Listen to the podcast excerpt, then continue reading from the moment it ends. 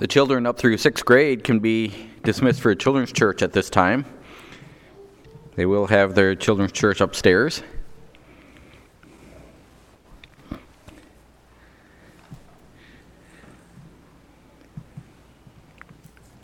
I knew it wouldn't take long for the children to leave. They're usually pretty good at exiting when, when given the, the, the awareness. Birthdays are exciting events, aren't they? We have three granddaughters now in our family, and birthdays have become more exciting in our family because we anticipate that time with them. Um, I don't think Grace and I are quite so excited about our own birthday celebrations, but our granddaughters, I'm sure, will get excited about them. And, and the older we get, we know the excitement fades, but, but now at that young age, they're exciting events. Well, we have no reason, or I have no reason to expect you'd come to my grandchildren's birthday party. If it was your grandchildren, I'd expect you to be there, but I don't expect you to come to my granddaughters. But today we're all celebrating the same birthday this week, aren't we? We're coming together because there's a birthday that's worth all of us celebrating. We remember that Jesus was born. As we think about his birth this weekend, I want us to consider why we celebrate it. Why would we celebrate his birth when, like I said, you would not come to my granddaughter's birth day why do we celebrate his birth together? What makes his birthday worthy of universal celebration? Now, if you're a regular attender here over the last couple weeks, we've been looking at passages that pointed to the coming of Jesus as the Messiah, the, the one who was predicted to sit on the throne of David for Israel, to restore the, the ultimate glory of Israel as a kingdom, a kingdom that would even become worldwide. Certainly, to this point in history, that has never happened. Israel has always been a rather small nation when it's been a nation at all. There's been times in history where it seems to have disappeared, but then it comes back. But even as times when it's been a definable nation, there, much of history has had Israel under the, the rule of, of someone else. It's not been an independent nation.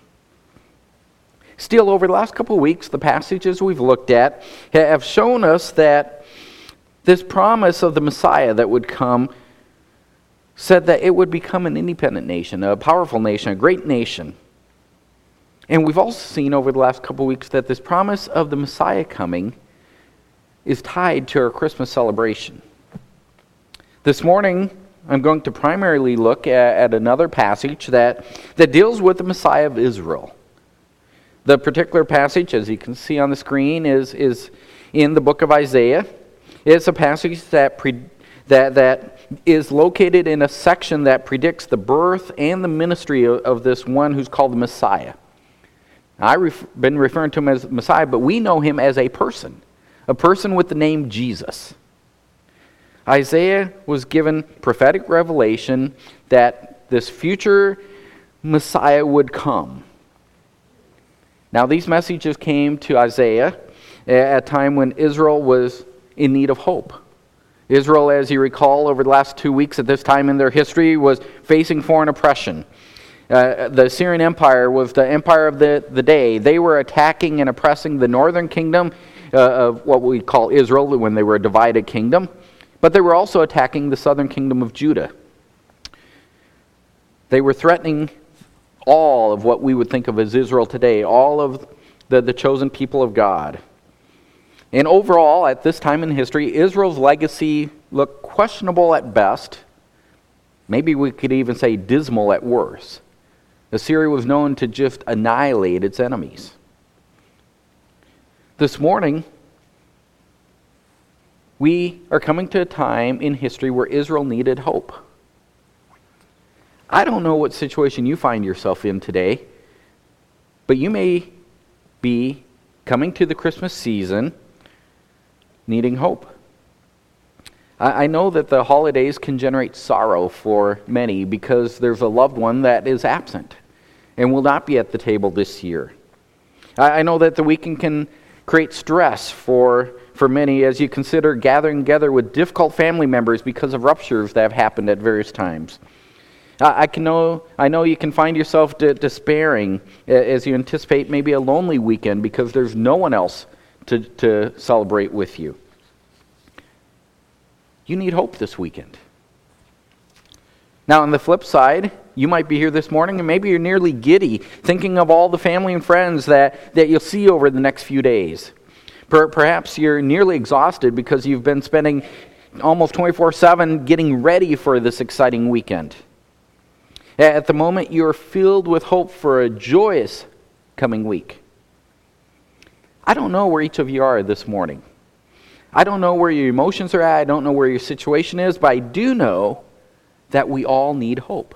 All of us. Hope is required for us to flourish in life. We do not do well at all without hope. We need hope. Even if you have the hope at this moment of a great weekend coming up, that joy will be short lived. It will be temporary.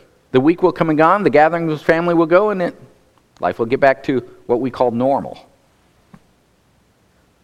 The good news is that hope is available to all of us. Hope that, that lasts a lifetime. The two verses that we're going to consider in Isaiah, they, they contain some of the most well known words that speak of the coming Messiah. Isaiah chapter 9, verse 6 in particular, is found on numerous uh, banners and, and wall posters and countless songs. Wonderful counselor, mighty God, everlasting Father, the Prince of Peace. Well known words. Yet there's more than just names here in these verses. There's more than just these names talking about the Messiah. What is found in these two verses is a very significant message. A, message that just as it was hundreds of years ago when it was given to Israel is significant today. Hope is wrapped up in the coming of a child. Hope is wrapped up in the coming of a child. This morning, Many of you might be thinking of these presents that are wrapped up under the Christmas tree. They're waiting to be unwrapped. Well, hope is wrapped up in the coming of a child. The Christmas message is a message of hope. The, the Christmas season is a season of hope. Hope is wrapped up in the coming of a child. What we find in the two verses of Isaiah that we're considering this morning is that God, first of all, promised hope in a coming child. God promised hope in a coming child. In the flow of the book of Isaiah, God has introduced the Messiah eh, that would come and introduced back in chapter 7 that this, this Messiah would come as a child. Now, when we get to chapter 9, that child, the, the Messiah, is being described more fully. Verse 6 For a child will be born to us, a son will be given to us, and the government will rest on his shoulders and his name will be called Wonderful Counselor, Mighty God, Eternal Father, Prince of Peace. There will be no end to the increase of his government or of peace on the throne of David and over his kingdom, to establish it and to uphold it with justice and righteousness from then on and forevermore.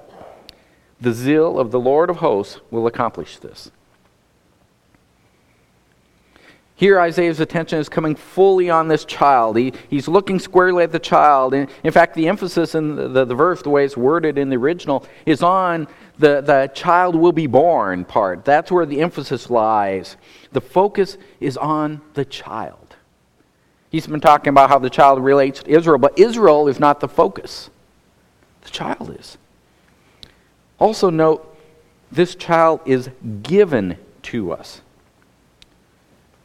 The real gift at the center of everything we're celebrating is the child. It is his birthday. He is the, the real gift that, that has been given to us by God. And that's important for us to keep in mind. I know we can all repeat that. Probably as we come to Christmas, we've all sat in enough Christmas services where we can say, yes, Christmas is about Jesus. We keep our focus on him. Yeah, let's be real. We are self centered people right? Self centered. We tend to think of us in the middle of us. Even this verse, the child is born to us. Oh, it's about me. He's given for me. No, the emphasis on, is on the child. We think we are the center of our lives. And I guess from our perspective, we are. But our perspective is not the perspective that matters. As we come to Christmas, we come to this child. We know this child, as I said, is Jesus. The center is Him, not us. I'm sure I mentioned the excitement that comes with my granddaughter's birthday parties. Just imagine that you all came to my granddaughter's birthday party. I don't know why you would be there, but imagine that you came. You're, you just, you're a nice person, you came. I know you would be appalled if it came time to sing happy birthday if you saw me push my granddaughter into the corner and take the center and focus your attention on me. Frankly, it's far worse if any of us do that with the birthday celebration of the child of God. It is not about us. We are not the center of Christmas. The child who God promised in this verse to give as a gift to his people, that is the center. Let's look at some of the other things we're told about the promised child. This child will come and take upon himself the government. That, that means, as I've already mentioned, that he'll sit on the throne of David.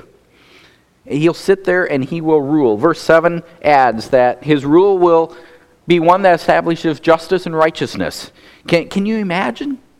Here we are sitting in America today, and I think it's hard for us to even fathom. Can you imagine a, a rule of perfect justice and righteousness? A, a government that wants to do what's right all the time. A government that ensures that righteous justice is served. That's the promise. Furthermore, there will be no end to the increase of his government. That means that this kingdom will endure forever, it will bring a permanent peace. This is a message of hope. Yet, how can the child accomplish this? How can this come about? Well, Isaiah's language is very precise. I've already mentioned that the child will be given. The Messiah is the eternal Son of God, and, and as such, his beginning does not originate at his birth, or conception for that matter. Rather, he will be given at, the point of his birth. He will be God himself entering into creation. That, that's the point that's being emphasized really with the four names that we have given in verse 6. There's four names here. Now, I know in the King James and the New King James, there's a comma between wonderful counselor. It makes it look as if they're two separate names, two, two separate titles. But in the original language, it seems like there's perfect symmetry where we have a two, two word title given four times. So I believe Wonderful Counselor goes together. It's one title, it's one name, if you would. We can literally translate it this one, this Messiah, this one that will be given this child, he is a wonder of a counselor. Each of these pairs seem to have an element of deity and an element of humanity put together in the title. Wonder has overtones of deity. The word that's used for wonder in the Old Testament here has this overtones of deity. The Messiah will not have to depend on external advisors. As God, He knows everything. He will have perfect knowledge of every single thing within His kingdom. And He will be able to combine that, that complete and perfect knowledge with perfect wisdom to make use of His knowledge. In other words, He will be able to be His own counselor. And He'll rule then as a wonderful counselor. The, the next title we have added is Mighty God. That, that's the next name or title that's given here. Well, God makes it clear now that the child is deity. I said wonder has overtones of deity. God is clear. But let's remember, in the Old Testament here, the, the fact that we have a triune God, in other words, we have one God in three persons, that is rather obscured in the Old Testament. The Old Testament focus was on the oneness of God. God in three persons, that, that required the birth of the child to, to, to make clear revelation. The Old Testament hints sometimes that one God has multiple persons, but we're looking at from our New Testament that shows it clearly. Here is clearly a strong hint that, that this child God, would be God. And now we know for sure how that works. Of course, as God, we also are told he'll be mighty. Mighty God. No one will stand against his rule. This is a military idea. He will have a, be, able to defeat any military opposition that might arise against him. No one in the world can oppose mighty God. Next comes eternal, or as the King James translator translation has it, everlasting, eternal Father. As the Son of God, the, the child is eternal. He is from everlasting past to everlasting future. He is eternal. There, there's, again, nothing surprising about this first part of this name after the second name. When, when we know He's God, that means He is eternal. God is eternal. Not that we can comprehend that. It causes our mind to hurt when we try to think of it, but He is God, so He's eternal. Yet, He's eternal what? Father. That's the surprising part here. Father suggests tenderness, it's a term of endearment. The, the Old Testament does not use a lot of paternal imagery for God. Rather, in the Old Testament, the emphasis is usually on God's might. Yet the child who comes, the child that has this might that none can oppose, will come as the eternal Father. His role will come to rule, but his rule will not be that of a frightening ruler. Rather, he will have a tender rule. He'll display the tenderness and the compassion of a father to the people he governs. Finally, we have Prince of Peace. With, with the coming of the child, there will be an end to all wars. Can you imagine not only that there's no wars, but you live in a society of perfect harmony? There will be no need to talk about racial reconciliation. There will be no need to talk about social justice because there will be perfect peace throughout all of society. There will be a wholeness that has never existed before. Nations will not rise up against nations. The rich will no longer disenfranchise the weak. The strong will not abuse the, those who are powerless. Instead, peace will rule all levels of society. All because the one that's ruling enforces a perfect peace. He will be a peaceful ruler, the, the Prince of Peace. Thinking about these titles, the, the, the question that should naturally come to us is how? How can this be? How can this come about? How can all these marvelous things that are described by these four titles, how can it happen? The answer is found in the last phrase of verse 7. The zeal of the Lord of hosts will accomplish this. How can this be? God will do it. God will cause it to happen. God has promised it, God will do it. It will come about because He guarantees His promise. It will happen because whatever God says becomes a historical fact. God promised hope in the coming child. Remember, hope is wrapped up in, in the coming of a child. Real hope is wrapped up in the child that's promised. Here we have God promised hope in a coming child.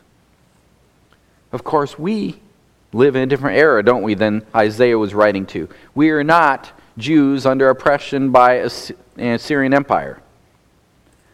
We live in a different era. We know that God delivered hope in the coming of a child. We know this. This is history from our perspective. God delivered hope in the coming of a child. We live after the birth of this promised child. We live after the time where he's been born and given a name. That's why we can refer to him multiple times already as Jesus. From our perspective, the coming child is a past event. We have no need to hope that he will come. One thing that's interesting from our verses in Isaiah is that Isaiah wanted his readers to have absolute confidence that, that this child that he's predicting would come. Now, to my knowledge, none of our English versions translate the, the verbs in our verses precisely the way Isaiah wrote them in the original language. And the reason that none of our versions translate it precisely is because English doesn't work like Hebrew works we don't have a way to reflect it properly in English. Eh, except for the final verb in verse 7. The, the verb, if you look, the zeal of the Lord of hosts will accomplish this. That, that verb, that's the only verb, except for that verb, all the other verbs are not future tense. That verb, will accomplish, is future. It points to something that will happen in the future, but all the other verbs speak of a completed action. For example, if we were going to translate the first phrase of verse 6 precisely in English, we would translate it, A child has been born. Now, from our perspective today, that makes perfect sense, right? We can talk about Jesus has been born, it's a completed fact. But from Isaiah's perspective, it was hundreds of years in the future. For Isaiah to say in English, has been born, doesn't make sense, but Hebrew allowed for a form. It had a form that could speak of something in the future as a completed action. And it was a way to emphasize there is absolutely no doubt that this will happen. Hebrew allows for this completed tense to emphasize that, that what's being predicted will most certainly happen. That the future verb in, in verse 7 is, is what indicates in the context that all these completed things are still future. The time and a place at which he comes is future, but it is so definite that we can speak of it as already done. He will be born in a definite time and at a definite place. Like I said, we're in a different era. So now we can jump forward several hundred years in history and we can read of that specific time and place. We know he was born in Bethlehem. In Galatians chapter 4, verses 4 and 5, we read these words. I'll wait for them to get put up on the screen there. Galatians 4 and 5. There you go. But when the fullness of the time came, God sent forth his Son born of a woman, born under the law, so that he might redeem those who were under the law, that we might receive the adoptions as sons. When the fullness of time came, that specific time, that definite time that Isaiah was pointing to, when it came, the child was born. Jesus was born. The hope that was promised became a hope that was delivered. Of course, the birth of Jesus teaches us a lot more about the hope that God had promised than, than Isaiah reviewed. For one thing, Paul makes it clear, even in, in these verses here, that the one born was the Son of God. He sent forth his Son. Isaiah had foreseen, as I told you, that the child would be deity, but now we know how. It's the Son of God was born. It was clarified by the re- revelation that God is both God the Father, God the Son, and then we add in the New Testament God the Spirit. We know there's a triune God. The one born was God the Son, fully God, eternal God. At the same time, he was born of a woman. Every nativity scene depicts that, right? You always have in nativity scene a manger, and who is kneeling by the manger? Not a trick question. Who's kneeling by the manger?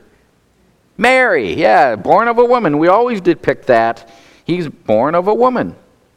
Mary is kneeling there. She laid her newborn baby in the manger. So Jesus is not only fully God, he is fully man. A man in the line of David. He had the right to sit on the throne of David. Hope delivered. Stunningly, we, we also learn that the birth of Jesus gives us more to the hope than was previously understood. Paul told us he would redeem those who were under the law. Paul's using language here that indicates that those who stood guilty before God because of their sin, because they had violated God's revelation, the, the law of Moses, could be redeemed. Now, the New Testament expands on that, explains over and over that every person is guilty before God because every person has sinned against a revelation of God in some sense, at some point. None of us are sinless. So it's not only the Jews who need redemption, it's all of us. Every non Jew needs it equally because we've all rebelled against God. Friends, that, that includes you and me. We're part of that. We are all guilty of sinning against God. Every lie that we've told, every hurtful thing that we have intentionally said, every greedy thought we've entertained, those leave us guilty. And the Bible is clear. Our failure leaves us condemned before a holy God, deserving eternal punishment. We need redemption.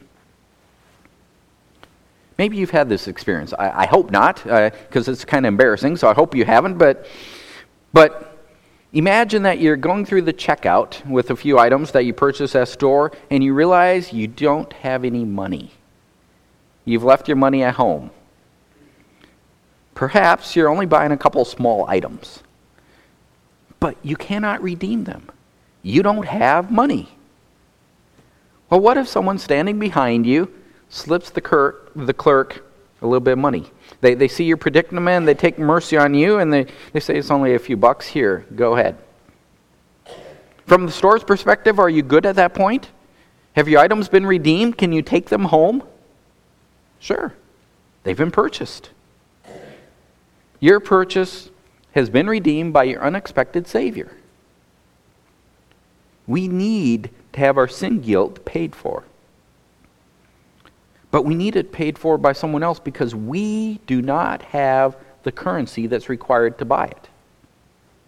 We cannot pay for it ourselves. The only currency that God will accept to pay for sin is complete holiness.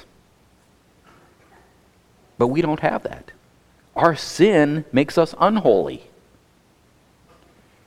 If we pause and think about it for a moment, the fact that hope was promised in Isaiah, the fact that the child was delivered in history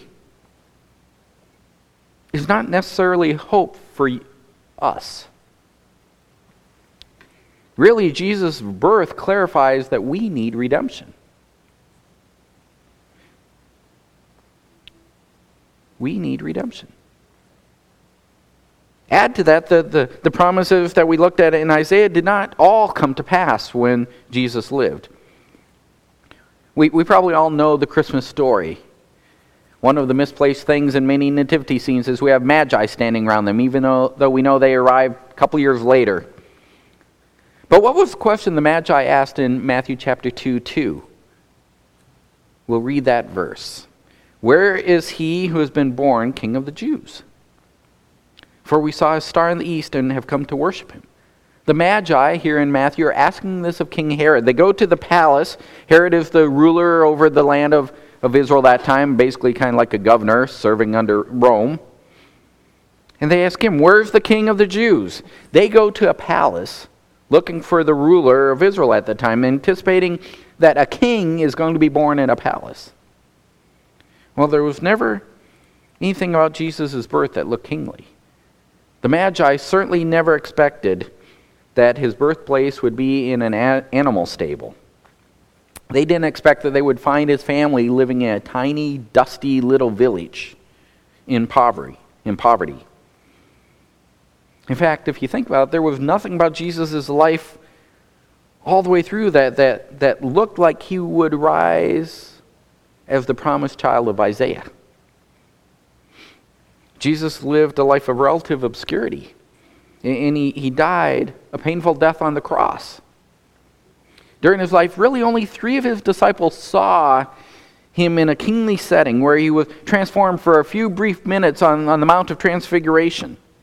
Apart from the, several miracles, the, the rest of Jesus' time looked ordinary. Nothing about it looked kingly. He certainly never sat upon the throne of David. Remember, though, Jesus did not come to reign when he was born, he came to redeem. That's what the New Testament adds. He came to redeem. The third day after the cross, when he died, he walked out of the grave alive. His death was for our sins, his resurrection was to display victory. Death could not hold him, he was sinless. Jesus' victory over death gives hope. Hope that the promises of, of Isaiah are not derailed by his death. those promises that he would have a, governor, governor, a government that would increase forever, still have hope of coming true. Instead of defeat, we have hope in the victory over sin and death that all will still happen as promised. God delivered hope in the coming of a child. Hope wrapped up in that child. Now, here we are celebrating the coming of that child. We're, we're celebrating Christmas. As we do that, we are to anticipate that God offers hope in the coming of a king. God offers hope in the coming of a king. The author of Hebrews tells us in the latter part of Hebrews chapter 1, verse 3. It's a, a long verse, but the last part says, When he, being Jesus, he's talking about Jesus, when he had made purification of sins, he sat down at the right hand of the majesty on high. In other words, Jesus right now is in a kingly position. He is sitting at the right hand of God the Father, ruling creation, ruling the universe. Yet we anticipate that he will not always rule from afar. He will return as King of kings and Lord of lords. Remember what Paul tells us in 1 Thessalonians 4 16 and 17. Paul says, The Lord himself will descend from heaven with a shout, with the voice of an archangel, and with the trumpet of God, and the dead in Christ will rise first. We read this verse oftentimes at funerals. Then we who are alive and remain will be caught up together with them in the clouds to meet the Lord in the air so that we shall always be with the Lord. Paul here is giving words for those who are asleep in Jesus, is the context. Those who are asleep in Jesus, this is the hope. Asleep in Jesus points to those who have a reason to hope when Jesus comes again, because they are redeemed by Jesus. The, the child whose birth we celebrate here Christmas is the king who is sitting on that throne at the right hand of majesty on high. He is the one that will come when the trumpet sounds. The, the group here saying hallelujah. They were echoing the words of the angels when, when he came in his birth. Hallelujah. But the cry will be worldwide when he comes again. Because when he comes again, he is coming for those who are redeemed as King of Kings and Lord of Lords. The question this morning as you enter Christmas weekend is Are you one of those? Are you one of the redeemed? The only way to be redeemed in Jesus is to believe that his death on the cross when he came the first time was to pay for your sins. Your sins require a currency that you do not have. It requires the sacrifice of sinless person. Jesus died. To be redeemed, you must accept that he paid for your sins. You must ask that he become your Savior. Remember, I had explained you have nothing to offer God. No matter how hard you try, you do not have the currency. It'd be like a lady digging through her, her, her purse at that counter and saying, Well, I've got, let me see, I've got some gum here. Nope, that doesn't work. I've got this, this hairbrush. That doesn't work. And some of you ladies, man, you can keep going in that purse and pull out things after things. I don't know, you might pull out bazooka before you're done, but it doesn't matter. It doesn't work. Whatever you've got doesn't work. The only hope is let Jesus pay for you. He gave his life for that purpose. But he does not force anyone to accept his gift. It'd be like when the man behind says, Here, I'll pay for it. And you say, No, I don't want your money. Jesus doesn't accept anyone or force anyone to accept his, his offer, but he has died to provide the currency. You have to decide if you'll accept his sacrifice, if you will let him pay for your sins. If you need to do this, talk to me today. Before you leave, talk to me. If you can't do it today, send me an email. I'd be glad sometime to talk with you and tell you how you can let Jesus pay for your sins. Talk to the person you know here today if you're here as a guest. Let us share with you how you can have your sins forgiven. You can have hope today. Jesus provides hope. Hope that's wrapped up in the, the coming of the child Jesus. You can have that today. Isaiah told us, a child will be born.